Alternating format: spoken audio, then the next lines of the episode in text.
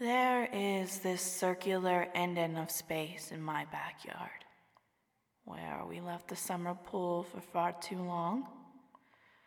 We were waiting to see if these tadpoles would turn into frogs. Every day, we were careful not to move it an inch, not to disturb the natural process. Until one day, when we went out, there was no movement to be found. I paused, but the far more enlightened four year old informs me Ah, they must have left for a new adventure. Too bad we didn't get to say goodbye. And to be honest, at the time, I brushed it off. It just sounded like another sweet thought coming from her. She's always like that, equal parts extra sweet and excitable while being so determined. Then, as she wandered off for her next adventure, I sat down on the porch swing. It made me laugh and smile, thinking about what she had just said and really taking a pause with the thought. She wasn't angry, sad, or even annoyed that the plan didn't go as we expected. She also wasn't anxiety ridden with all the possibilities of what could have happened.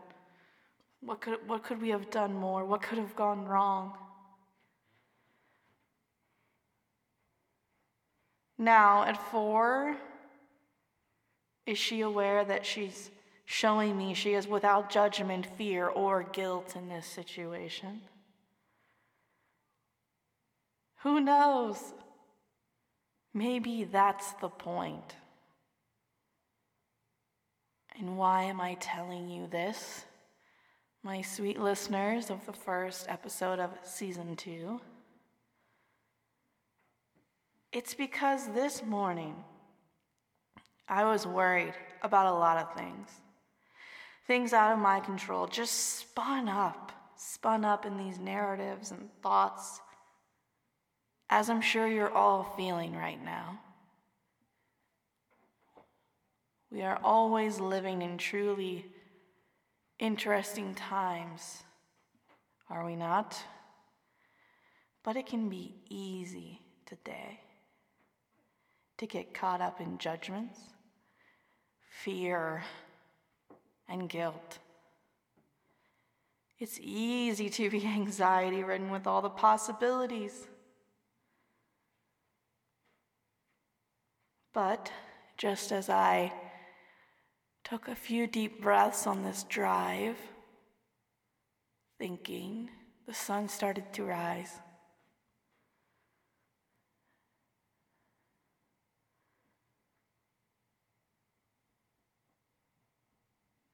I saw its beauty, how it rises and rises, how it never stops rising for us, no matter what.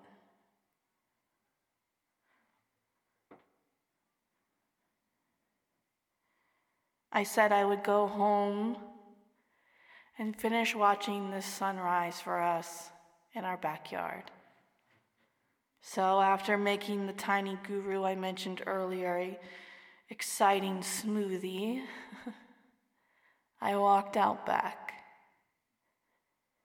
and it seemed like that sun was shining so bright on that indent in my backyard.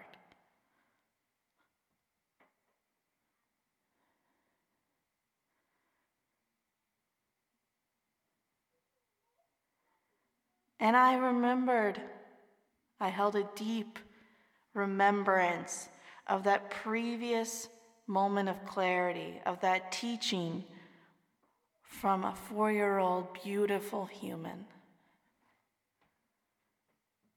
And I remembered it is always there for us if we allow the space of awareness.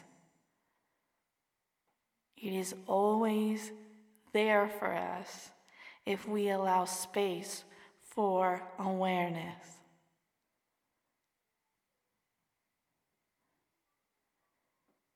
It is easy to forget. It is glorious to remember.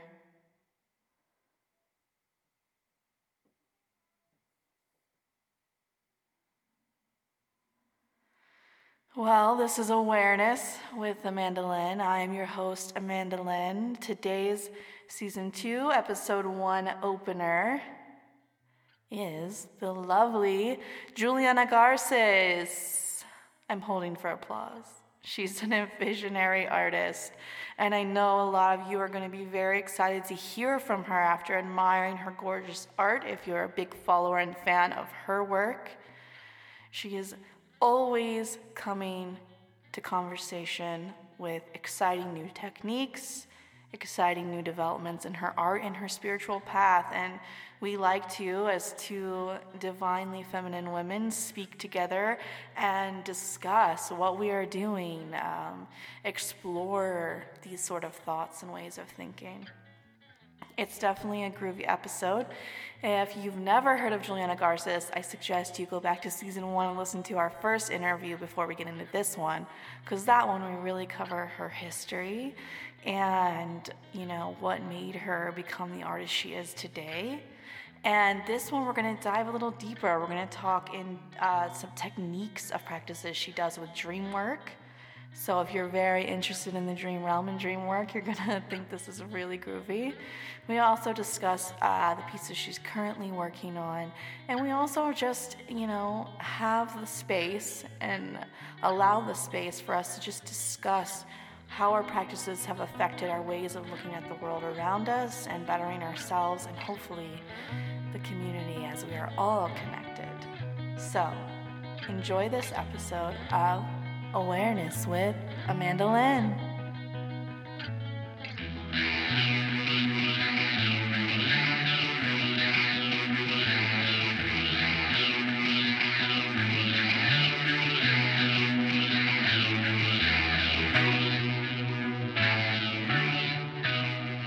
Yes, everyone who is listening, if you're a fan of Juliana Garces or just the show or whatever, you need to check out the first episode we did I definitely recommend. I'm sure that while we'll be talking about different things tonight, I'm saying tonight because this is a nighttime one, which is kind of fun. But um, whatever we talk about tonight, I'm sure will just be, you know, more enlightening and more exciting if you've heard the first episode and kind of heard a little bit about your story.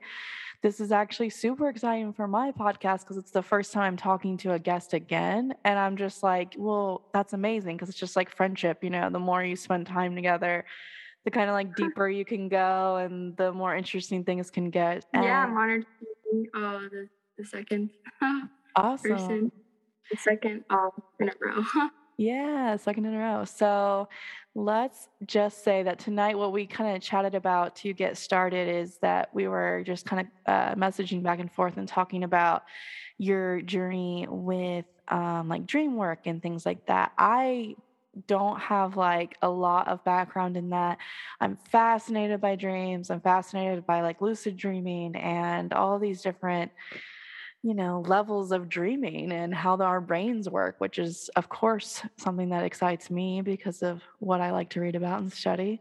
So that's what we kind of touch base on. So that's where we're going to be tonight. But I do want to start out with because I know a lot of your fans probably want to know what you're working on right now first. So if you want to kind of update us since the last we talked on like what you're working on right now and all your artwork. Yes, so I'm really excited. Uh, my main focus right now is definitely my Shiva artwork, um, which is a six foot tall Shiva. Currently working with a local woodworker here in Asheville to make a custom woodcut frame with LED lights, uh, just to like, you know, be a home for the big Shiva painting. And I'm really excited to see it all come together. Um, super thrilled. I've only been showing like very little sneak peeks just because I want to do like a grand release once the whole vision is like done and completed. Uh, but working on that, um, also working on Hanuman, uh, which is a collab with Luke Shorter, um, and working on a Kali piece, which I'm just doing by myself, which is actually really funny because today um, is the day we celebrate Kali. So definitely going to yeah. work a lot on her today to celebrate and uh, do some Kali chanting while I work on that new That's piece. so rad. Tell me a little bit because I I was reading up on that actually when I first woke up this morning. Uh, I honestly don't remember who, but a different artist had mentioned that that was today, and I was like, that's so funny because it's like the day I'm talking with the only person I know well enough, like that would have a lot to say about this. So that's so cool that we happened to randomly schedule it on today without I don't think either of us realizing. So if you want to explain a little bit about uh, how you'll be celebrating that tonight and what you kind of plan to do with the artwork. What I think is really magical as well, it's also like the new moon tonight, mm-hmm. and Kali is the goddess of destruction and death and uh, time, and also represents a lot of the natural forces. And I think she like represents that like super fierce, divine, feminine like energy. I think it's really cool that it aligns with the new moon because it's almost like a chance to destroy anything that's no longer serving us. Mm-hmm. So she can be like of our ego, the destroyer of our past, of what it is no longer working. It's not necessarily like a negative destruction. It can be like a really positive one. Slay the last chapter uh, and like yeah. start a new one, start a fresh one. And it's also like uh, today we celebrate uh, Lakshmi, which is um, the goddess of like prosperity and abundance. So it's almost like these two very powerful goddesses are like having the chance to destroy the old and start new, which also aligns with the moon. Um, to just like you know fresh fresh start fresh chapter. yeah just like a really powerful powerful energy for sure like the commingling of all three of those things is is pretty mm-hmm. exciting and i definitely felt it today i was just like really excited all day kind of like that energy of I think what you could compare it to in a basic level that everyone would understand is like the the new year, like when you have that new year energy where it's just like, yeah. okay, yeah, everything's new, feels new, and like tomorrow I can be whoever I want to be. I can let go of this and that, and like it's yes. definite, yeah, it's definitely a good feeling to tap into if you're willing to tap into it because I think we can always have these parts of us to let go of. And again, that doesn't mean negatively. It just means, hey, maybe, maybe I'm past that now, or maybe I'm past that version of me now. And that is such a like beautiful thing. Sometimes it can be painful and there can be suffering in those transitions, but I I don't think that always has to be the suffering with it. It can be that excitement of like a new shift, a new change. And yeah. yeah, what perfect way to celebrate other than talking about it and kind of being just being aware of it while it's happening. Yeah, so of course, the way I celebrate um, with it is not only like do I focus on like what the new version of myself um, I can embody, you know, my highest version, and uh, what I can let go of, focus on that. But of course, for me, I focus on working on uh, the artwork of Kali. It's still really early on. I'm just starting the shading. So far, I just had the drawing uh, and listening to Kali mantra mantras. Um, there's a really good one, uh, Kali Durga, that I've been listening a lot to. Uh, and just like especially listening to that while working on the piece, while thinking of like what I'm letting go of, what the new version of me is going to be like, you know, what new habits I'm going to implement into my life um, is all like I don't know way I'm celebrating today. Yeah, I think I think you and I definitely connect on the idea of creating these new habits and these new um, these new practices that we can kind of uh, commit to and maybe even sometimes let go of certain ones and kind of try new things to see what that brings up for us and i think one of my favorite things on our previous episode that we talked about was kind of the commitment to uh, spiritual work and actually mm. making you know, meditation and all these practices a part of your daily life and to where it almost like bleeds together. I liked that we kind of uh, agreed on that to a certain extent that if you're consistent with these things, it's almost like uh, I hate to use the word miracle, but it's like these tiny little miracles happen. I know that can sound dramatic, but it can really feel that dramatic in your life when you start getting into the flow and realizing how aware you can be when you're really, really working at it to a certain degree. And I kind of wanted to pick your brain a little bit because you're someone who is creating and working on these things at the same time, simultaneously, oftentimes, what do you think is the nice balance of like being having a work ethic in your practices and in your art and also having this like freedom of surrender right? Like the surrendering to what is supposed to be right now. Mm-hmm. how do we how do you personally feel like you balance like having the the kind of the tenacity and wit to like be hard not hard on yourself but be uh, honest enough with yourself to keep your focus and then also being like open to surrendering to what is? Yeah so i personally um, create like a daily schedule uh, the day before the night before i'll create my next day schedule and i've become i've been using it for quite a lot of years now and i'm maintain flexibility with it even though it's like usually scheduled uh, in hour intervals exactly what I'm gonna do. Uh, I'm not like set on it, so I always have like this goal of what I want to uh, shoot for to achieve in a day. But you know, I, I'm aware that things arise and you know moods happen and things happen, so I just shoot for um, meeting as many of those goals of the day as possible. But I also am not like super strict on it, or I maintain flexibility. So that's how I kind of keep the balance of like having you know things i want to do that that like discipline but also if it doesn't turn out perfect i just shoot for you know the most important task mm-hmm. so that's manage kind of like the balance of uh, flow and uh, discipline and also like i feel like ironically having a schedule and knowing what i'm going to do allows me more free time more mm-hmm. freedom to do the things i do like to do because i can have time to schedule them uh, well, it's like your brain isn't trying to take up all this space to worry about what you need to do all day because yeah. you've already yeah, done that work. Yeah. Mm-hmm. So I can just focus on just doing, and um, yeah, like really, it's it's amazing how much more time I get to do the things I enjoy doing, like being in nature, meditating, doing yoga, and getting all my work done. Uh, just by having the schedule, because um, the days I've noticed, the days I don't make a schedule, which is rare for me, but the days I don't, uh, I end up just like spending a lot of time like doing non important tasks and not getting to the things I like and not getting to do a lot of the important things. So, in a way, it helps me do more, uh, yeah. you know, things I like to do. Yeah, it's like a modern day problem for everyone. I mean, it's really mm. easy if you don't. Uh, kind of confront yourself before you get active in your day like confront yourself and like show up for yourself because if you don't and you kind of just get too loose with it, with it you again can just all of a sudden find yourself occupied with something that maybe you're like I don't know if this was a good use of my time, but then it's too late yeah. or something like that. I think for we sure. all have those feelings for sure.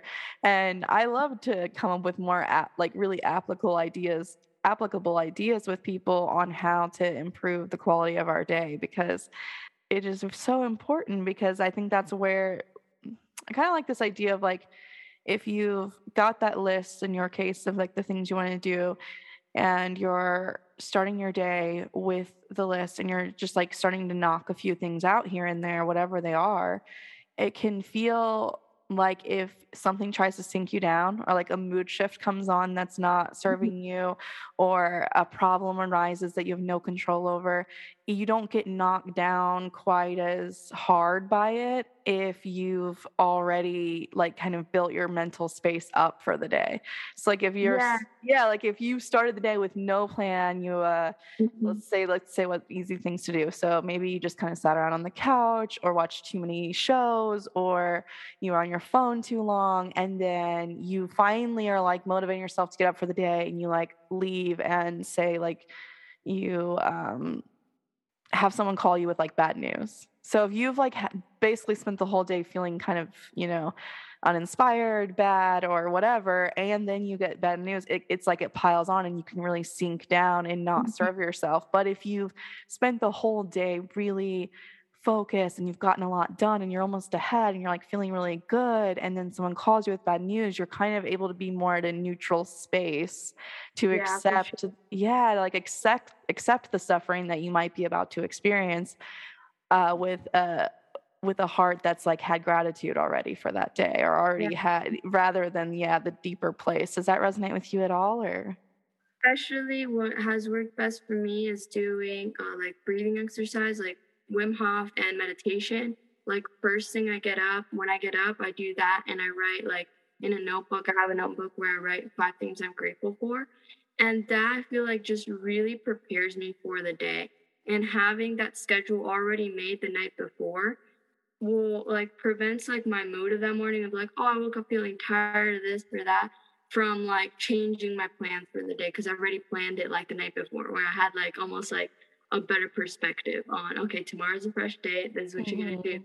start off i like write down five things i'm grateful for um, do some wim hof and then meditate uh, usually for like half an hour to an hour and that really just like starts my day on such a positive mood that even if afterwards I get up and like I check emails and I have some difficult emails or this or a call or you know whatever, I, I feel already like armed and ready uh, mm-hmm. with some some mindfulness, uh, already a feeling of achievement, you know, because sometimes it can be hard to like wake up and like you know do something like that. But once I already do that, I feel like after that I can achieve anything in that day.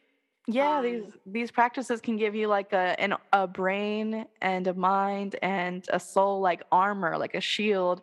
Like I'm already strong enough that whatever bounces at me is going to radiate off a little bit easier than it would have if I wasn't mm-hmm. wasn't in my practice, wasn't in my flow, like wasn't in my headspace. And sure. so speaking of your practices, the one that we were definitely here to talk about was your dream work. So I just kind of want to like leave the door open wherever you want to start with it. I want to just kind of dive into how did you get started in working with the experience, eh, the experiences you're having in your dreams and in your dream states, and what have you kind of gained from it? Where are you at now with it? Kind of maybe. I know it's probably been a long journey, but some of the highlights and some of the points in the journey that you felt uh, really affected you personally. I'm really excited um, to share because this has been honestly one of the biggest factors of my spiritual practice. And I'll make sure at the end I'll give some good tips for people that want to get into that, into doing it themselves. Um, so I actually started uh, lucid dreaming by accident uh, when I was 12. I was 12 years old and I was having a lot of nightmares. And, you know, they kept happening and they, they kept me from sleeping at night all of a sudden I started to be in the nightmares and know that I was dreaming. I was like, you know what? This is a dream. This is a nightmare. I'm gonna wake myself up. I don't want to be in this anymore. Um, so ironically, almost like that tension in there made me want to like exit out and like mm-hmm. uh, I just get up and I was like 12 and I was confused how that was possible because I never had heard before of someone um like waking up in their like dreams and getting themselves out of it. I just i didn't know about that back then that that was a thing. Mm-hmm. so like no one had no one had no one had shared an experience like that. So you were like whoa what what just even happened? Yeah like this is like is this normal? Yeah. So i told my parents like well told her like hey i'm waking myself up in my from my nightmares and they're like i wake up like straight out of them. Like I'll be in the nightmare, I'll be like, no, nah, I'm gonna wake up, and I'll wake up, because I know that it, I'm in like I'm dreaming, and my parents did not know what to do about it either. they had not heard of that. They're like, that's I don't know. So I started. I went to the internet and uh, looked up, you know, knowing you're dreaming while you're. Mm-hmm. And I, just like searching it out to see what other uh, stories had been shared. Yeah, and I learned the name was lucid dreaming and uh, I started reading about their stories, and I started like hearing about okay that a lot of people what they can do is they don't just wake themselves out of it; they actually start to control the dream, and they can explore and do all these cool things. So I started getting into that. I was like, instead of just getting myself out of the dream, I started to actually change it and explore and do all these cool things. I would say lucid dreaming is kind of like mm, the way I describe it is when you're you're always in the astral when you're in the dream realm but when you're dreaming you have this like cloud in front of your face mm. um you're not aware of it it's like almost like you're just like lost in it when you become lucid lucid dreams you're like in that cloud but now you're aware of it controlling it But now, if you take away that cloud of your own like imagination, symbolism, and you move it out of the way, and you actually look at the place you're at, that's more astral projection. And that usually involves always starting out where you're physically at and exiting your body versus lucid dreams it usually starts like already in a dream and is mm-hmm. like you know mm-hmm. there's already this like built up world that you're existing in and yeah. you're and you're kind of just more aware of it you're not you're not confused yeah. by it anymore you can kind of see it for what it is yeah versus astral projection it always starts by you feeling where your body physically is at and then exiting out and it starts like if you're in your room i'll start in your room and it's like this realm that's very similar to the physical realm like things look similar but then you look more closely and then you see they're starting to be kind of dreamlike and there's all this magical stuff there. So I, you know, was doing a lot of lucid dreaming. I got really good at it. But around the age of 13, um, I heard about astral projection. And astral projection is really easy if you're already lucid dreaming. You just feel your body. You just kind of try to like, all right, where am I actually at? You mm-hmm. go back. And then um, there's the rope method where you kind of like do uh, hands like you're pulling a rope like in front of you just the motion and that usually helps you like kind of exit out um so i started doing astral projection astral projection is like my i would say my main practice. After i learned about astral projection i really left lucid dreaming behind and kind of never went back because astral projection for me was a lot um more fascinating. It was like a world you know a whole another mm-hmm. realm. Um, and that's where I really started to explore and and this whole aspect of like me being like such a young age and exploring worlds and meeting astral guides and going and visiting Buddha and doing all these really magical things was what largely sparked my interest in spiritual practice. After that, I started meditating at like 15. I started doing yoga. I started to look into Buddhism, Hinduism, Taoism. Um, then I got later when I was 16, I got into the medicines and you know psychedelics, and you know now I'm a visionary artist. So it all kind of got um, going kind of early because yeah. of dreams. So it was kind of like your natural progression, you know, into these ideas. Like you probably realized pretty early on when you started doing lucid dreaming and then uh, having these out of body experiences that you were going to only be better and stronger at those with meditation and with like these zen practices and you know finding out about different zen masters and like what they did to to strengthen their mind and of course that is why i'm so fascinated by this because I've had experience lucid dreaming, but I've never gotten any further than that. I have made very like small attempts, so this will be my like my new my new thing to kind of work on and see what what pops up for me because with lucid dreaming every time I've experienced it it's almost like I realize that I'm dreaming. I am like, okay, I'm dreaming, kind of have that conversation with Dream Me or whatever, where we're like, that's what's going on here but it's like almost like it goes to fuzz after that. Like I feel like this uh, mm-hmm. block where it's like, okay, here we are, and then they're like, okay, but no further, and I'm like, dang it! Like every time I, every time I wake up, I'm like, so I was get back yeah, in the dream. Yeah, it's like it's like if I did get back in the dream, maybe I got back in, like maybe I only had this moment of awareness and then I got back in and I don't that's why I don't remember or maybe I have the moment of awareness and then I just don't remember any of the rest of the dream. I'm not really sure what's going on, but I'm so fascinated by this because I feel like there is definitely some strengthening of the mind to be done in in this world and I guess I want to ask you next kind of is there a specific experience that you felt did lead to you being like okay these these visionary um, things that i'm experiencing obviously you needed to even outlet them into like our our world like you had to make art with them. So what is there any specific piece that maybe uh, came from a dream or is it all building on each other or kind of just where you think these dreams have helped like this dream work has helped you as an artist as well Oh, it's helped me so much. There's so many pieces of mine that are directly inspired by my astral projections. Uh, one of the more, most recent ones that I had a really good reaction for a lot of people was my uh, Soul Streams uh, artwork, which is this artwork of almost like um, like branches or streams. Out of it, all these like souls are coming, uh, are being like you know born out of it. If you see the full artwork, you'll see like uh, mm-hmm. more what, what it means. And I made like actually a graph on top of it to explain it doing that um, artwork got such a positive reaction of so many people being like, okay, I understand from this artwork because it was explaining how reincarnation, how uh, there's the things of soulmates, soul family, uh, twin flame, like how all that really fits in and really putting it visually into a graph.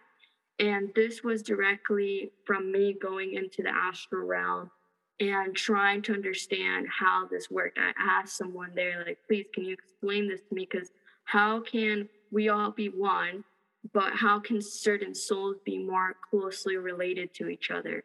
And uh, how are, you know, such as like, you know, past life or uh, a um, soulmate, how are, like, how are we not all equally, you know? And how can there be like multiple past lives, but one life after that or a few? How does that all work? I was really just generally curious and i was shown this this uh, visual graph of how it works and from there i came out of it. I made it, it it's a fairly simple artwork but the meaning i think is um, touched a lot of people i remember when i released that piece i got so many messages of people being like i've seen that or whoa like i really understand now how these things work and I, I take no credit really for this idea because it's generally just gifted to me from mm-hmm. uh, astral realm.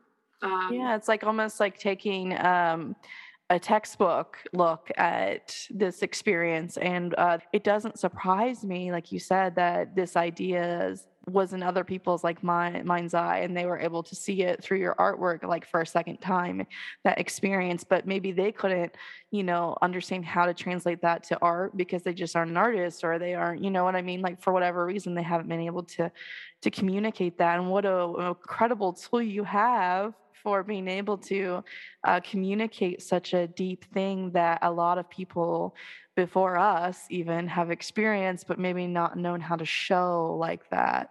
That's pretty yeah. incredible. Thank you for sharing that. Welcome. Yeah, it's only one of the many, many artworks yeah. inspired by around, but that's probably the one of the most uh, recent ones I've made inspired by the astral. But I just think the astral realm is such a magical place to go in with questions and um, ask for an astral guide if you just go in there and you just ask, can I please get a, a guide? And usually some sort of beam will appear um, that'll be provided to you. Or one of my favorite things actually to ask for my higher self. Um, that for mm-hmm. me is mm-hmm. probably one of my favorite sorts sources of wisdom to go to when I have a question. Who better uh, to love, ask? Who better to yeah, ask, right? I love my higher self, like seeing them, they uh, they first appeared to me when I was probably like 16, 15, I was like in early high school. And they're this, it's this being that's like nine or 10 feet tall, very like long and slim, made out of pure light, almost like opal like. Like they're they're so it's like a silhouette. They have like no face. It's just like their whole being is just light, like almost like glowing opal. But it has this like indigo colored aura all around it. And uh, I've, I've sketched it out a lot but every time i go into the astral i'm like can i please see my astral guide? But it was really magical the first time i met um, my higher self. At that moment i didn't really understand it was my higher self. I was just really young you know? I had just got into astral projection you know? And i was in my room at the time and I, there i saw saw it standing in front of me it was so tall and like impactful it was like th- their energy was just so powerful and it communicated to me not through words but probably through like some sort of telepathy mm-hmm. where it mm-hmm. basically asked me do you want to know all there is to know and me being like a young 15 16 year old i was like i was like whoa like this like super powerful being is just asking me this but instantly I answered. I was like, no, no, I just want love. I just want love. Oh. And it's really magical because at the time I had never been in a relationship and I was really like wanting to get into one after that was that um, I found like my first love mm-hmm. and um, which I you know was with for like four years after that um, that taught me a lot um, yeah. so it was almost like immediately like a, like I would say a few weeks after that experience that that kind of aligned in my life but i always kind of wondered what would have happened if i would have said yes you know like, yeah right but i get i would get the reservation of a, like a 15 any 15 or 16 year old you know to be like well i don't know do i like yeah. this seems like a big question and i'm still i'm still so young in life and yeah. what, what do I, what do i know for sure what do i want to know for sure so yeah, but I, I, don't think that question's off the table for you. You know, it seems like you're definitely definitely figuring a lot out at still still quite a young age. But yeah, that that connection with with our higher self, I think that can mean a lot of different things for a lot of different people. And like you said, I don't think we can see what anyone else's experience with that is going to be like. It's probably a very deeply personal connection that and my friend willie who was on the podcast actually said he had a similar experience when he was um, first getting into a lot of these things and he like had someone come and ask him this a similar question like are you sure? Are you ready to know? And he was a lot older so he was like yes. Wow what a what a powerful moment that could you know be brought to you and allow this dream space allow you to work with with that. And i as far as out of body experiences did you do any certain things to have these experiences when you started first you know experimenting with what this was going to feel like and be like for you?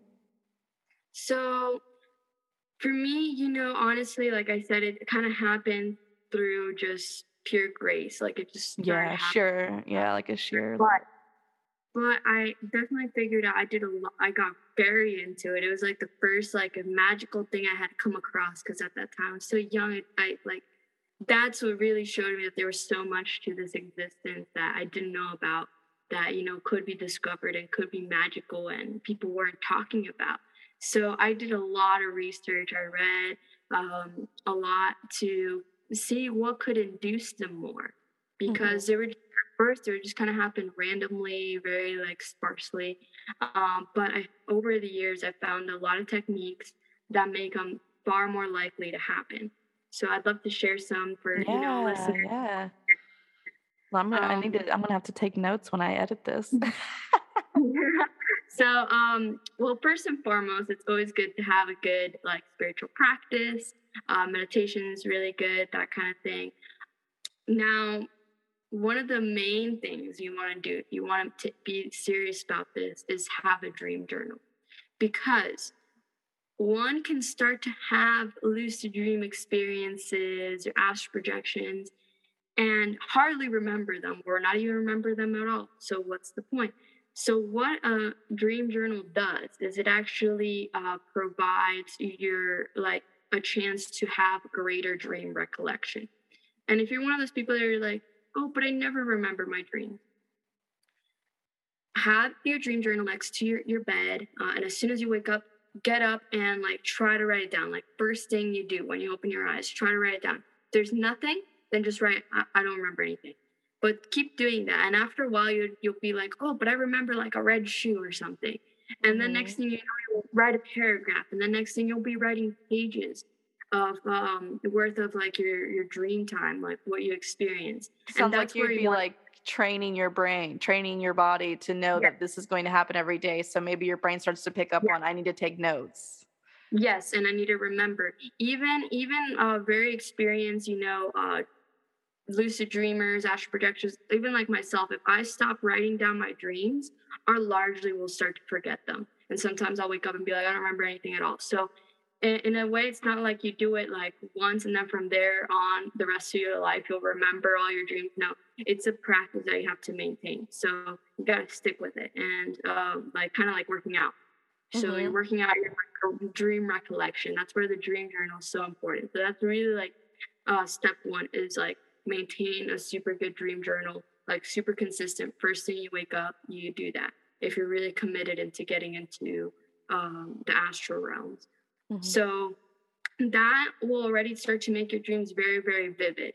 And the more vivid they become, the more likely you are to be aware that it's a dream, you know, the more, you know, conscious, more aware you'll be in them. They'll start to be more realistic, more HD, and you'll start to be more like almost like waking consciousness when you use a dream journal a lot.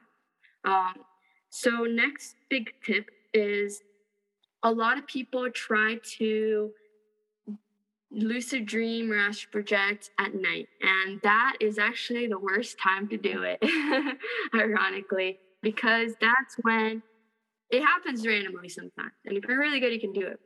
Usually, that's when your body's really, really tired. Mm-hmm. And that's where it wants deep sleep. It wants to, you know, kind of be dull. And even if it's dreaming, it won't be very like aware or all that. So the best time to astral project, lucid dream is what's called waking back to sleep. It's a technique called waking back to sleep. And how that goes is you wake up earlier than you usually wake up. So if you usually, for example, wake up at like 8 a.m., wake up at like 6 or like 6 a.m., mm-hmm. you know, and stay up for like 15 minutes and not doing anything physically intense. You don't want to like work out and wake yourself up too much. Mm-hmm. You don't mm-hmm. want to be in front of any bright screens or bright lights. Like, you know, just stay somewhere, like keep all the curtains closed, just get up, maybe meditate or like read a little bit about like astral projection. That'd be really mm-hmm. good. I'll keep it in. Or read back on like your old uh, dream entries because then that's putting you in like, you know, that like dream mood. And then after about 15 minutes, go back to sleep. At that point, your body's already rested. already got like the necessary, like the I need to rest, like out of the way. But it's still like feeling like, okay, I usually go or am asleep at this time. So it's going to fall asleep very easily. It'll again. be comfortable to do again. Yeah. Yes. Yes. And that is when dreaming, lucid dreaming is the most likely to happen. So that's also huge. So Another thing that's also big on preventing lucid dreams, which I know is going to be a lot of uh, a lot of a bummer for a lot of people, is uh, cannabis is not very conducive to lucid dreaming or astral mm-hmm. projection. Um, it's a beautiful medicine, but uh, if you want to astral project or lucid dream, at least for most people, there's some exceptions, of course. There's people that will use cannabis and be able to have all the lucid dreams. But I would say, at least for me and for the vast majority of people, it um, takes your body into deep sleep, mm-hmm. which is mm-hmm. great for rest and has a purpose. If you're, if you're actually dreaming too much and you're not getting really good, you wake up tired from dreaming so much, which that happens to me sometimes, and it can be a helpful medicine.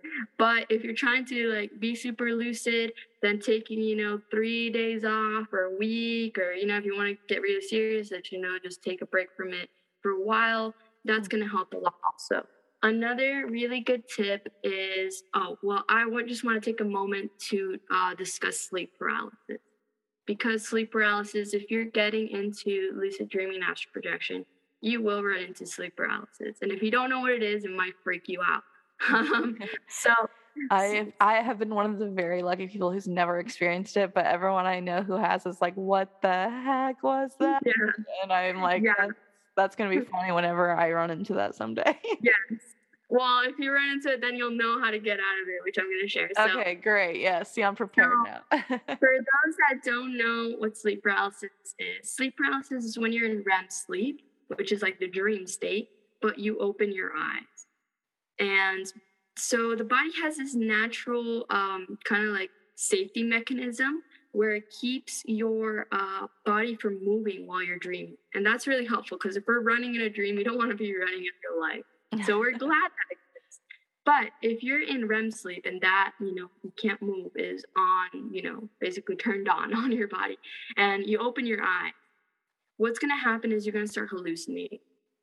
And the hallucination isn't necessarily by uh, like nature bad, but when most people open their eyes and they start hallucinating and they can't move, they start freaking out. And then mm-hmm. freaking out, scared, usually provides scary hallucination. You're, you basically it reacts that way. So then that's when a lot of people will say they see like really scary things, you know, and then they couldn't move. Um, so it's not it's not that sleep paralysis is necessarily will always provide scary hallucinations. It's because of us freaking out, and not knowing what's happening, that it ends up not being not being prepared and obviously if your mindset is in the set of fear you're gonna you know have this fearful experience So, if you remember the fact that it's just sleep paralysis, you open your eyes and you start hallucinating, you can't move, and you just relax, just relax. And if you relax and you're, like oh, it's just sleep paralysis, it's good, it's all good. You'll actually usually see really cool things, and it'll be a really positive experience. You can actually look around and um, kind of talk yourself down from the ledge like like it's um, okay. and basically the one of the my favorite tips the whole uh, like rem sleep dream state is caused by a specific type of breathing. This very specific type of breathing which you will do naturally. But if for any reason you want to get out of a lucid dream astral projection or you know mostly a, a sleep paralysis is when people want to get out Mhm. just change the breathing pattern.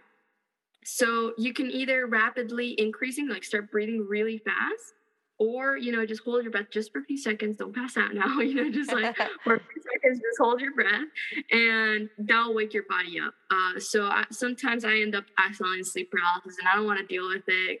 So I just like hold my breath for a few seconds, and bam, I'm out, and I'm like awake, because your body basically is like will only be in the dream state with that certain type of breathing. So if you change it drastically, like consciously, if you're like, all right, I don't want to be here for any reason, you know, if you're experiencing anything that you don't like, just, you know, change your breathing pattern rap, uh, like drastically and you'll wake up. Your body will be like, whoa, something's wrong. And you'll wake up.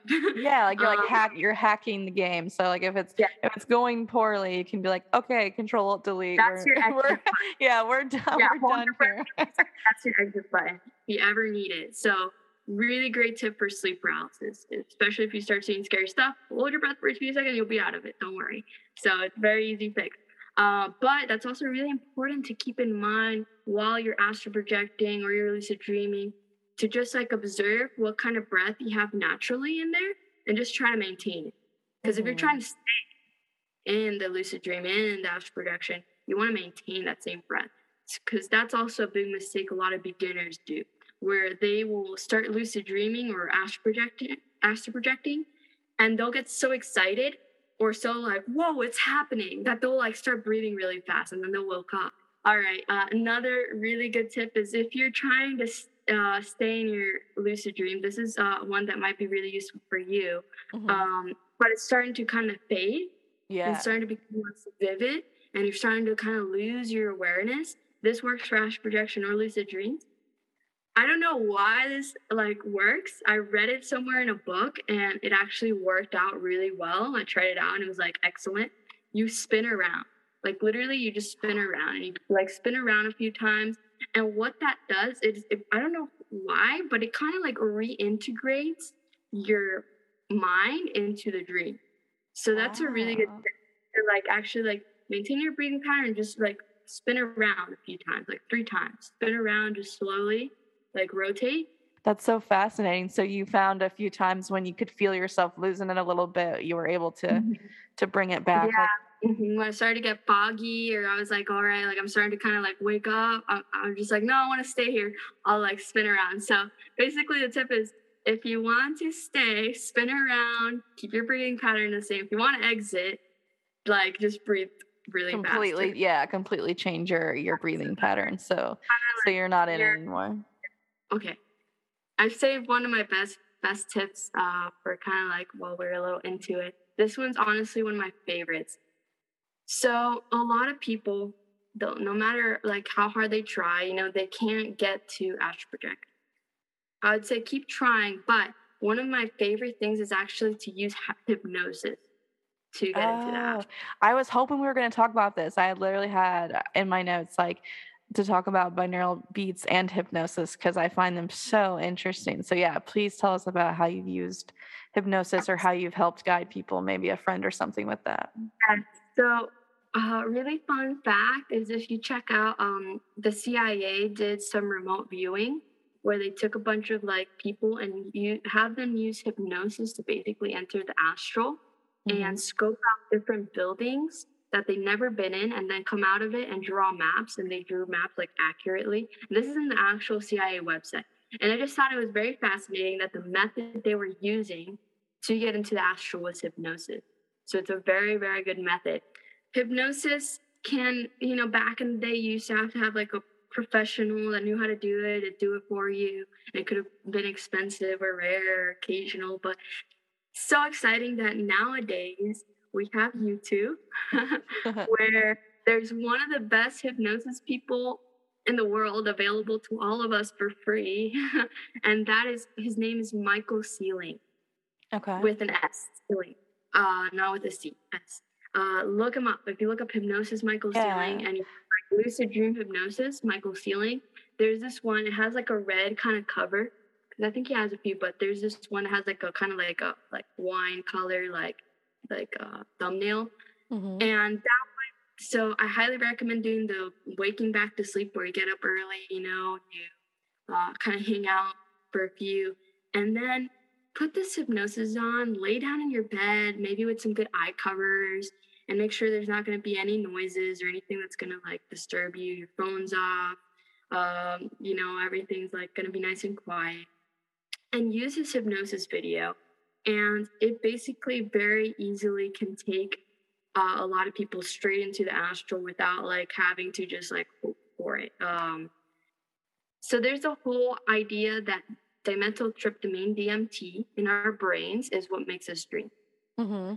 And mushrooms, magic mushroom psilocybin, is mm-hmm. almost that same molecular structure with a little added little molecule, like a little added little thing. So yeah, like, like you look same. at it has just like a different uh leg almost to it. Yes but it's so similar. So what I found is that either microdosing mushrooms or DMT, like a very small amount before doing this hypnosis, just takes it to such a whole new level. It makes it so HD. It's kind of crazy. Uh, actually, yeah. like proceed with caution because it's so HD that it like uh, honestly, um, that's the name really of the episode. Proceed with caution. yes, proceed with caution because honestly, I've had experiences in there where I've gone in and I've lived like full lifetimes. Wow. like no joke, like literally like 80 years of time, just like that's with uh, that. Yeah. So um, versus mushrooms, they stay in the system for longer. Though what I found is that too much mushrooms and you're like you're gonna be like a mushroom prick. You're gonna be in mm. another realm, realm beyond the astral, what I would call like the spirit realm, where it's all fractally and there's yeah. you know.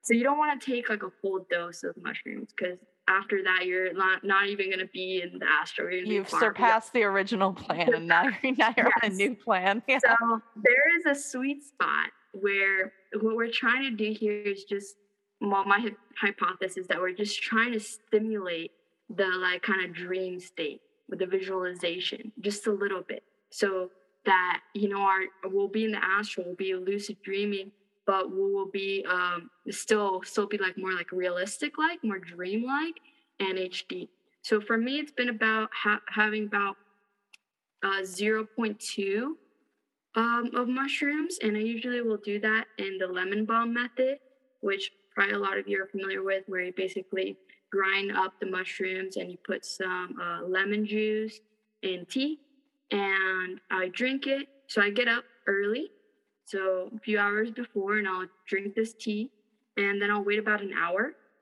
for it to kick in. And then I'll lay down and put on my eye covers and go and play the hypnosis session. And again, proceed with caution. Do not un- underestimate this. Really good also for doing like past life regressions, things like that but it's literally so HD that often you can completely get lost in it. You can like think it's like a whole another reality.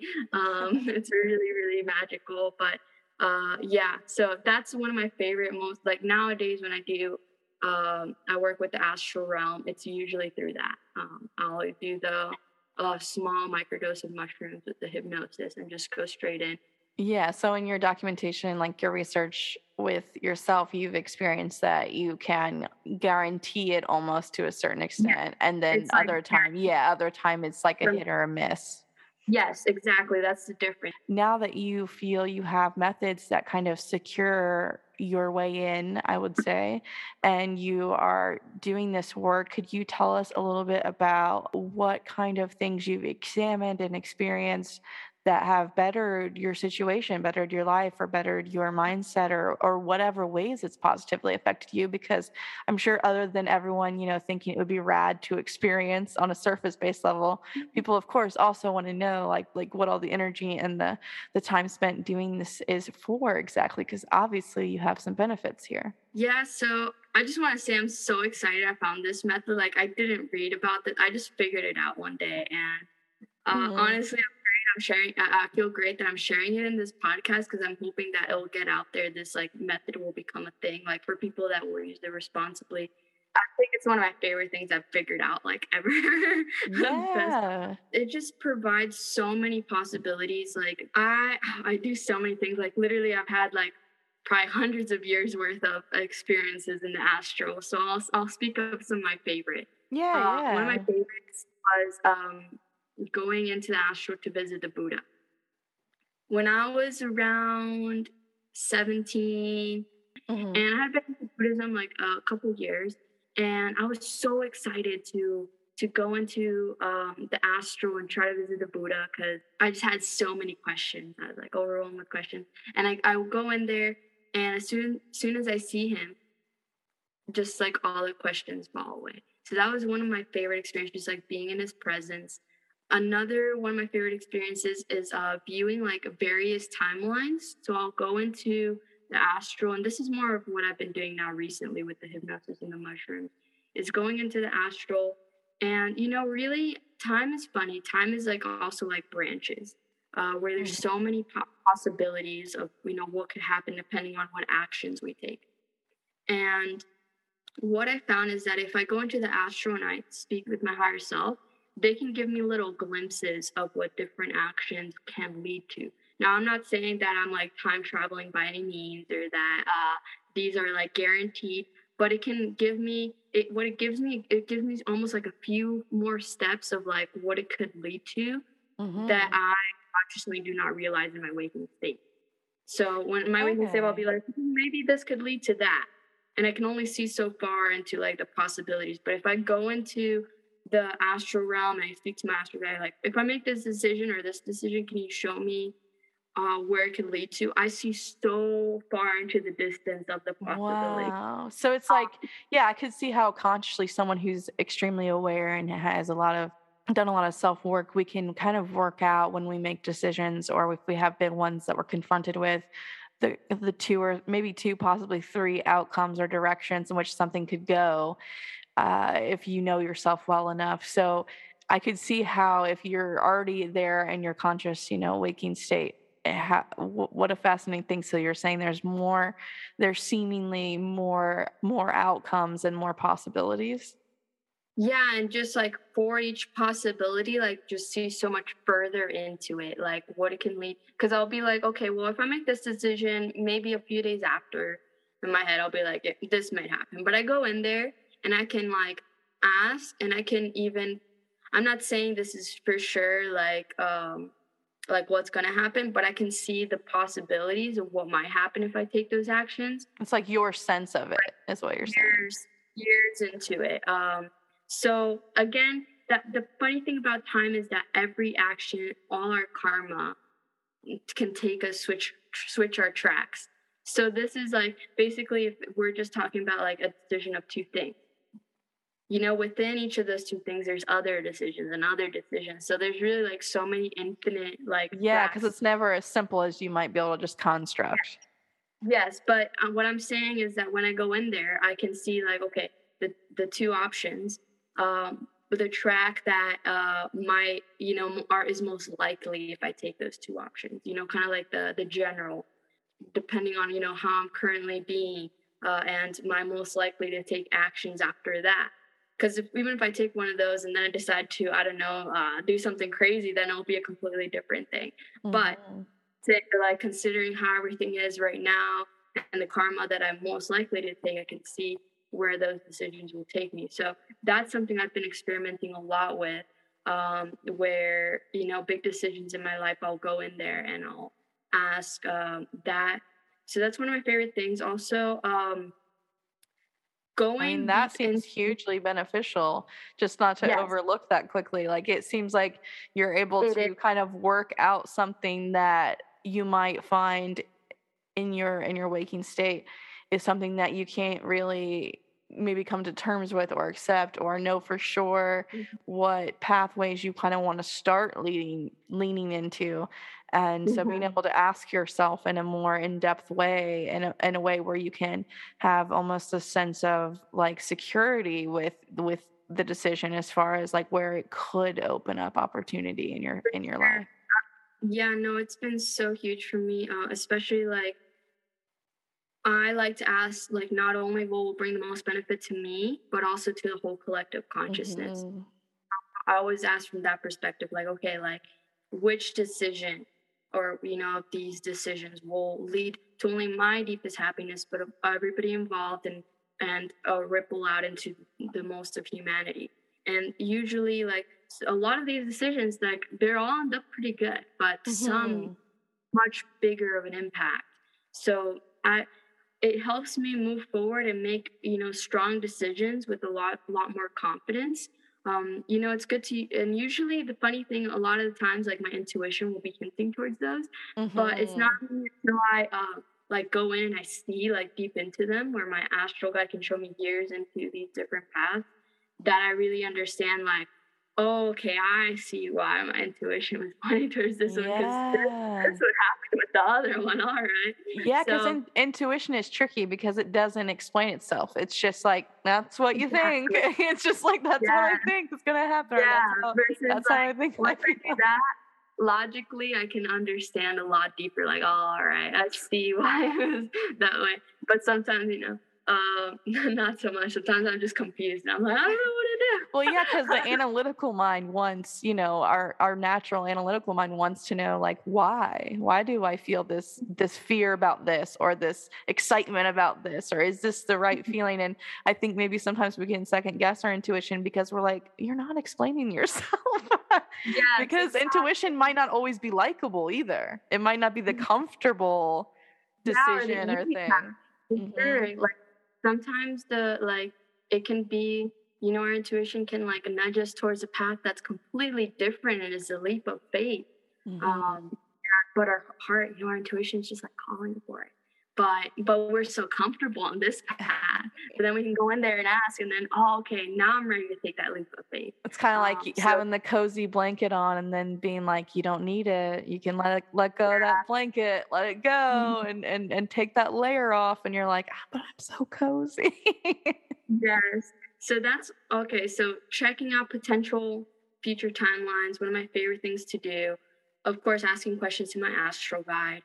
Uh, visiting loved ones is really lovely especially if they're far away. Um, past lives is really interesting. So i really like going into um, mostly i've explored mostly my most recent past life and that has led to a lot of clarity of why i'm doing all the things i'm doing in this life and what my goals are and uh, you know kind of like what my mission is. It's given me a lot of clarity. So in a way it's uh, for me like at the astral realm and hypnosis has helped me understand where kind of like where my past is where i come from and understand more why i'm here and what, why i'm doing what i'm doing now. And with the potential future timelines it lets me see okay like where do i want to go and what would really make me happiest? So it kind of helps me expand past this just like um almost like in the waking state i feel like i have a narrow view of like okay just like my life and this life to like you know as far as i remember maybe like four years Mhm. old something like that to you know right now and maybe i get an idea of like okay what's coming in the future like you know maybe a few months ahead or something or where i want to go but astral projection just lets me expand that perspective to so you're, yeah, more you're like zooming out a lot further than than where you're able to see things typically. Mhm. Yeah, it's so funny. Like a lot of the times, the sensation I get right when I come out of an astral projection is feeling like this reality is just like the top of the surface of the ocean, like just like Mm. the very top. And this is like what's manifesting in the physical, like the waves and this and that. but like going into the astral feels like all the ocean underneath, like so much depth that if you know we just dive into there, we can get so much more answers and clarity on why it is that what's happening on the surface. yeah, kind of like yeah, like the tip of the iceberg and then you know mm-hmm. what's really underneath or the idea of like the veil, you know, it's it's not called that for any other reason. The veil is like this thin like a veil, a wedding veil is this thin material that's just kind of blurring out, you know, if you're wearing one, it's just kind of blurring out the world around you. So mm-hmm. maybe when you're able to take that off or experience the dream realm where you're where you're not uh, having this clouded clouded experience, but you're able to really see, I would imagine that's pretty empowering as a person. For sure, just brings like so much confidence and clarity uh, and just such a good resource for for understanding oneself. Uh, I think that's one of the biggest benefits of the astral realm. If there's any anything one's confused about or uh, like doesn't understand, it can be a really good way to get answers uh, from like you know your your subconscious of like okay like for for example if someone's dealing with a certain uh, pain or depression to go in there and really get answers then of course we need to take action afterwards, you know. But it's a really mm-hmm. good word for for those like questions or even uh, questions about like if you're totally fine of how you can grow. You know, go in there and like, okay, what's what can take me to the next level spiritually or in my career. Also, really good to um, go in there and you know you can. Uh, like for me, I picture a canvas and I just go in there and I look at it and like sometimes it has an artwork and it inspires me so, oh, like you could actually see something you haven't created yet, something that mm-hmm. maybe you've been waiting to create. Oh, and one of the other greatest things that I think the astral realm is really good for is the the chance to go into even other realms. I think it's a really good like elevator to even other realms. Um, so I feel like basically I actually am working on an artwork right now that explains this. We have like the physical realm, and uh, above, well, underneath, you know, like lower realms. We won't discuss mm. those. But we got the physical realm, and then we have uh, like the dream realm, and kind of like lower in that realm is kind of like the non-conscious dream realm, and then the upper in that realm would be the conscious dream realm. Yeah, like when you keep rising up. Yeah, so the conscious dream realm is like what we're mostly discussing in this uh, video, uh, this like uh, podcast, mm-hmm. and uh, from there we can go up to what I would call the spirit realms, which is what, you know, um, if people are familiar with DMT, have experienced DMT or very high doses of mushrooms, is like this very fractally, like infinite, like really cool realm. Um, it's like a so, light, a pure light realm. I would say the the top realm top is, is at least okay. The the pure consciousness, like source, God realm. So that's actually one probably my favorite one to try to access through the astral is I'll go into the astral, but then I'll try to like go up and up and like feel like okay, I need to go to the light, to source, to God, and I just keep going up and up until I like I completely dissolved into the light, into just oneness. So a really good access point for basically other realms. I'm sure, disclaimer, I'm sure there's probably more realms. These are just the ones I'm familiar with, but uh, that's my way of Well, in, the, in this so, in this sort of conversation, I don't think either anyone is trying to tell everyone that this is how it is for everybody's experience. I think that yeah. um, I think it's important to be honest about our specific experience, and in your case, your specific experience, because I think that's where we're going to get the best data. I think like what you're sharing right now is hugely important and beneficial. And having a documentation in, in the form of this podcast is amazing because people will continue to add to this. So uh, imagine like, you know, a big giant whiteboard. Everyone who practices this and takes it seriously and is having the dream journals and documenting, well documenting their experiences they're going to start seeing the overlaps, right? So, you know, anytime you're studying something in science, you're trying to look for where is the overlap? Where is the overlay? Where are we seeing the same thing in multiple people? Like, where are multiple people reporting the mm-hmm. similar experience? Because that is where we're going to get clarity, right? Like, that is where the clarity will come through and how these things can be extremely beneficial for an individual who needs to who needs to find clarity in their life or uh, find a, an emotional and spiritual meaning to the the dream work they can possibly do as another way of dealing with things like anxiety another way of dealing with things like depression another way of dealing with things I mean, because we can't be like, why shorten our, why would we shorten and box in our ways to deal with all of these things? If dream work is working for someone, yes, let's absolutely document certain people's experiences. I think that you're a great testament to someone that has been very positively affected by being open to this experience and being um, honest about what that experience was for you, whether it makes perfect sense to everyone listening or not, isn't really a value. What's a value is like you're able to say and document, hey, I've had these experiences and it has helped me make decisions. It has helped me find clarity.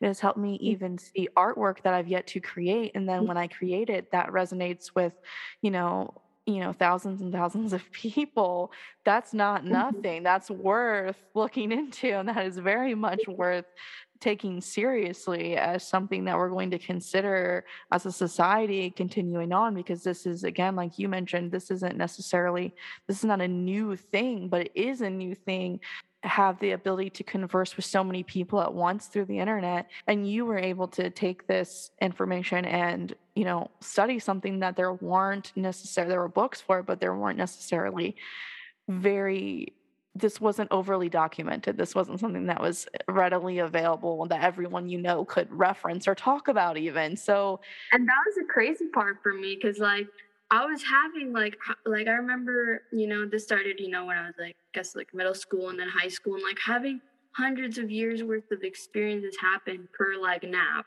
And to yeah. go to school and tell, you know, like my friends, like, hey, like I'm I'm flying around in realms, I'm talking to guys and just have them like look at me like I'm crazy. Like for me, it was like, how does everybody not know about this? And you know, later I found out that the ancient Egyptians used to do astral projection a lot. Mm-hmm. You know, Buddhists, would do a lot of astral projection a lot still do um, a lot of like you know ancient like um, ancient cultures uh, amazon cultures like a lot of these would do a lot of astral projection i think that this is a, an ancient knowledge that used to be maybe more prevalent but mm-hmm. i feel like the issue is that in modern society um, having us exit our body and see that there's so much more than just the physical can really put into question a lot of what people do. If people are doing this then they're if they're working a job they don't like and just to make money and they think this is all there is and then they have an experience like that it can completely change you know the trajectory of their life. They maybe want to do something that they actually like and you know not be like on like working for a job they don't like or things yeah. like that. Well a mystical um, yeah, any any mystical experience you're going to be you're going to have in in whatever way it hopefully comes to everyone at some point. But anytime you're having that experience the entire mind shift that occurs cannot be underestimated because it's going to completely throw a wrench in whatever you think you have, you know, figured out and solved of the puzzle of what your purpose is or what being alive means, or all these long lists of questions you're going to have just by having a human experience. When you have a mystical experience while having the human experience, it does put into perspective how silly and how nonsensical most of the problems that we currently face in modern society are if everyone I knew could have this sort of experience, we wouldn't even be like, there would be not that many. It was almost like when you said you had all those questions for the Buddha.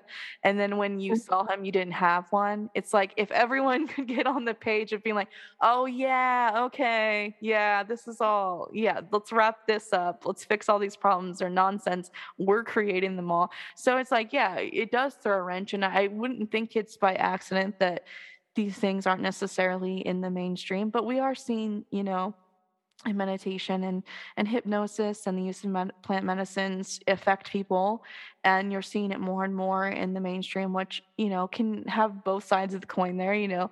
Can be problematic if the wrong person's saying the wrong things maybe giving the wrong advice but it can be great for just people being like this is something we're allowed to talk about or this is something that if you have had positive experience maybe you can help someone else with this I think the more we become lucid in the dream realm is an indication of also of us becoming lucid in other realms.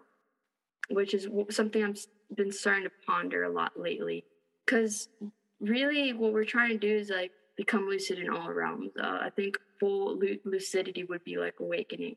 Um, mm-hmm. And like, so I think that practicing becoming lucid in these realms and then sharing artwork about it, sharing poetry is useful because it hopefully will um, stimulate uh, the likelihood of other people starting to become lucid in um, the astral realm. And I think the astral realm is one of the easier like realms to become lucid. And then if we can bring that lucidity with us into the physical, if we can be in physical realm and see also like you're saying like, oh, we're creating all this, or like, you know, to see the the, beautiful illusion. And I don't say illusion in a negative sense. Mm-hmm. I think mm-hmm. it's beautiful artwork and it's divine, it's sacred, and we should cherish it, but also uh, to not get attached to it so that we're free and we can, um, you know, um, be happy because really suffering comes from too much negative attachment to this realm.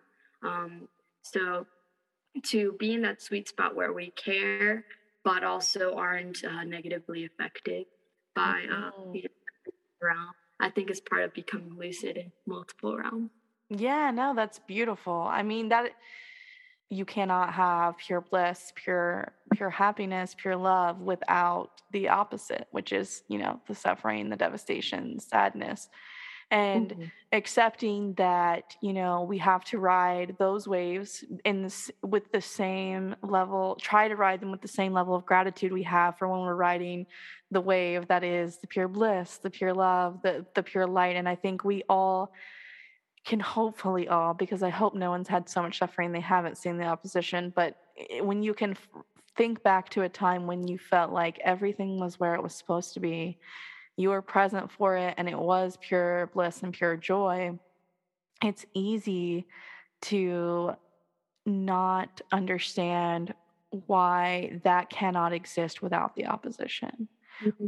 It's easy yeah. to get frustrated by that almost and kind of be like, well, I should just be able to, you know, exist in this in this feeling and I'm just going to, you know, when the other ones arise kind of bypass them or or skip over them instead of accepting the beauty of what it means to suffer and that that is also great too and I think navigating these things through different spiritual practices is how one can find a better clarity and can find a better a better way to operate from what i found in my own journey is that there is suffering and then there's joy and i think those two are opposites and i think that true freedom true liberation true peace and like genuine uh, happiness goes when you maintain equanimity and go beyond those, you know, beyond those dualities. Because um, I, I think as long as we're in like, okay, like happy, life's good, like joy, and uh, and then also like all the sadness, and as long as we're in those two dualities, we're gonna keep switching back and forth between mm-hmm. Still in the realm of duality. As soon as we can maintain equanimity, and in the sad moments and in the joyful moments, see that they're impermanent, maintain that equanimity, that um, seeing beyond those, that's when we arrive to a place of peace, of true happiness, where there's no longer a, the fluctuation, where mm-hmm. no matter what in the physical, if you know we win the lottery and you know, or yeah, you know, like rising above, yeah, rising, yeah, rising yeah, above it or, in a way. You know, have something bad happen, rise above all those and I think the really key is to do it through equanimity, through like, you know, just cutting through through all of them and maintaining that stability between the two. And that's when we arrive to what I would call like true peace. Yeah, I would say one of the easiest ways to do that is constantly practicing being present. It, it's kind of funny because whenever I feel like I finally understood how to cultivate that in almost every waking moment, I realized that shift and I was like, wow, how many moments before this I wasn't. And mm. and I remember disowning that though pretty quickly because I realized there was no there's no use in uh in pondering that for too long that there were portions of your life that you kind of weren't present for because you were too busy thinking of the future or, or uh, getting swept up in the past. Just a quick anecdote. Today, I was at uh, like a brunch with my daughter. We were eating at a local family-owned place, and you know, I whenever we eat out, I try to eat at a local place because I know how hard it must have been for them to still exist after everything they've been through the past uh, almost two years now. And we were eating there and they had like this little whiteboard sign where I guess they take turns writing like little inspirational quotes or whatever. Right when we walked in, I hadn't been in in a while and I looked up and it said, The true purpose of our life is to be happy right now, here. And I was like, That is so funny because this morning before we went to this place. I'm not kidding you.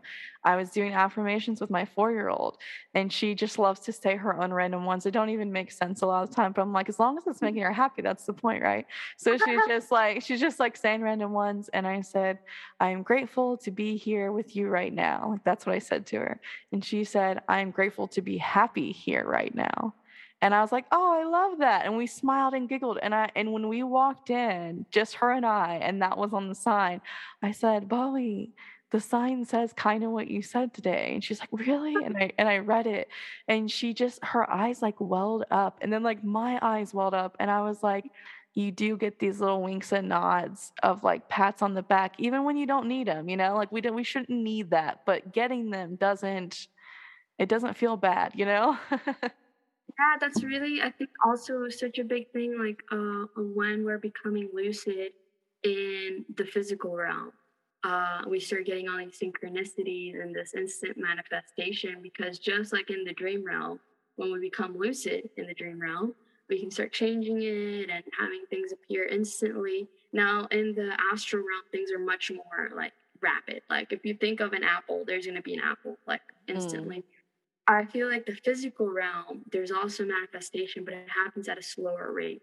I feel like the more lucid we become in the physical realm, the quicker it starts to happen. And we'll yeah. start like saying something to a friend. Like for me, uh, literally a couple days ago, I was saying to a friend that I needed this like um like vaporizing device for uh DMT and literally the next day this company hits me up like hey can you promote this device we'll send you one for free oh I'm like God. what really like literally the day after like that's wild. No, yeah, and I, I seriously, I seriously believe it because I think that kind. I don't know if this is the same for you it sounds like pretty early on as a kid you started to be pretty in touch with yourself so maybe it will definitely be true for you but i think when we're kids we're kind of have this natural inclination to be in touch with that to be in touch with that magic of of how we view the universe how we view the things around us and i think that's part of why we all uh, can have this nostalgic uh, look and lenses uh, from childhood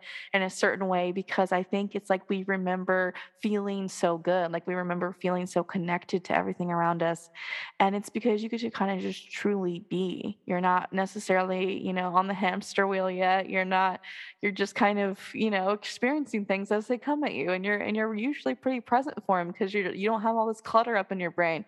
So I yeah. see it with her all the time. There's been so many times, so many times where she has said things and I'm like, this is a magical little guru I have here. But she'll she'll well, we were in the car going up this giant hill we were gonna walk up and we like to do mushroom foraging. And she was like, I think today we're gonna see the biggest mushroom we ever saw. And I was like, yeah, like I was honestly just being, I was a busy mom in this moment. So I'm just like, yeah, sure, I hope we do. And kind of brush it off. Like I was in like a rush that morning. So I wasn't necessarily as present, but I'm like, yeah, sure, I hope we do, whatever. So we get there, we get out of the car. And I'm not kidding you. We saw the biggest one she had ever seen. And I was like, what? Like, I remembered being like, oh my gosh, that's so funny. And then the little like uh, self critical voice in my head said, you know, you almost doubted this and it's funny that it's here. And then the other self-critical voice was like good thing you were paying attention at all because what if i hadn't been? And so like i like to kind of i think that's like the good critical voice right? Like where we're like hey you know you weren't really listening to her. You were kind of brushing her off and look at the universe being like you know what are you doing? Look this is magic. Like these things do happen. And i think yes being part of being aware as we're adults and you know we're trying to cultivate this this uh, this lucidity in our life in a very positive way, we do see rewards for that, and the rewards are available everywhere. Like you can look around and see them anywhere if you're really trying. And it gets really magical if uh, if you start working a lot with the astral realm. Like I can't even start to describe the amount of times like that I've had people tell me things in there, beings tell me things in there, or me being shown things. It happens like in this physical realm, or you know, I get shown a particular timeline and it starts to unfold, or I get told this thing and literally come out of the hip, the hypnosis, the astral projection, and it's like literally there. Uh, wow. Things like that, and it it really starts to break apart the matrix, like where I start getting those like giggles of like, whoa, all right, like magic. I don't know what to do with this. Like at that point, I'm like, all right, you know, great dream. This is a great dream. the people of your artwork are definitely intrigued, and maybe you'll probably be flooded with people being like, "Oh my gosh, I tried that. That's crazy." But I, I hope that uh, people have enjoyed your tips and your experience, and and I sh- I'm so grateful that you took the time to share with me tonight. I know we both. Um, I wanted to wrap up. I know we both love Thich Nhat Hanh like a ton. Uh-huh. So love that new podcast where they have Brother Phap-Huu talking oh, about yeah, his experience. yeah. yeah, the way out is in. So, uh, podcast lovers, you got to check it out. It's a real, really good podcast. It's very, very it's like the best like um, highlight notes you know of his teachings and and of his students being able to share what his teachings have done for them after they've you know really given themselves over to these ideas and these ways of living and it has done nothing but bring joy to me. So i hope that uh i hope that it i hope that uh, people check it out. And do you have a favorite quote of his? Oh there's so, so many i know. present moment, wonderful moment, like nice and simple. it's actually yes. right in front I keep it right in front of my work area, uh, written in his uh, calligraphy. He does like enzos and calligraphy, and it's a really simple one, but uh, it's so deep. Like if I could, I, I find myself in so many moments where I just like go back to the present. I'm like present moment, wonderful moment, and it's like yeah, Smile. well, that's the perfect one to wrap up the episode because that's yeah. what we were just talking about, you know, mm-hmm. really cultivating that skill in whatever way you see fit. And I just just be open to being more aware and more lucid in your dreams and in your waking experience. And when you're looking at art, take an extra minute to look at it. And when you're sitting with your loved ones, take an extra minute to really share the space and observe how they're feeling, what they're saying, and how you can be of service to them because it's always being an service to yourself too. Um, I just want to say, may all beings be happy and well. Um, Absolutely, yeah. And I will include all of Juliana Garces's links in the description of this so you can check out her artwork if you haven't already. Hopefully, we can uh, dive deeper on some other stuff soon. Yeah, absolutely. That'd be lovely. Yeah. Well, I can't wait to see. Did you say six foot? Shiva? Yes. All right. Yes. I cannot wait to see the six foot Shiva. I'm sure many of your uh, lovely fans of your artwork um, and friends are excited to see the unveiling of that as well. And I won't take up too much more of your time. I'll let you get back to all that lovely work and enjoy the rest of your night. Many blessings. Great speaking with you, and blessings to everyone that listened. Wow, what a groovy ride. That was such a fun episode to um, partake in. And if you are a Juliana Garces fan and this is your first time here, would love your support for the podcast by subscribing, sharing the episode, and leaving a review wherever you listen. And if you want to see Juliana Garces's beautiful, beautiful works of art, you can on her Instagram. I will link it in the description. She also has a web store where you can own and look at and admire these pieces in your very own homes. And we found out after recording this episode that a teacher that I know Juliana also adores, Zen Buddhist master Thich Nhat Hanh, has left us at 95. I have if you've been following along, used his words, tried to spread his message as much as possible because I find his resonance is always ringing true in my life. So I just wanted to take a moment to read you one passage of his that can kind of just really bring you bring you back to remembrance. In the past, I have been a cloud, a river, and the air. And I was a rock, I was the minerals in the water. This is not a question of belief in reincarnation. This is the history of life on Earth.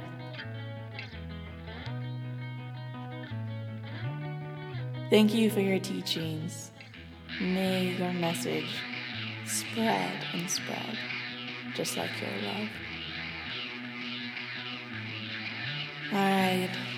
I hope you guys all have a lovely week. And don't forget to be aware. This has been Awareness with Amandolin.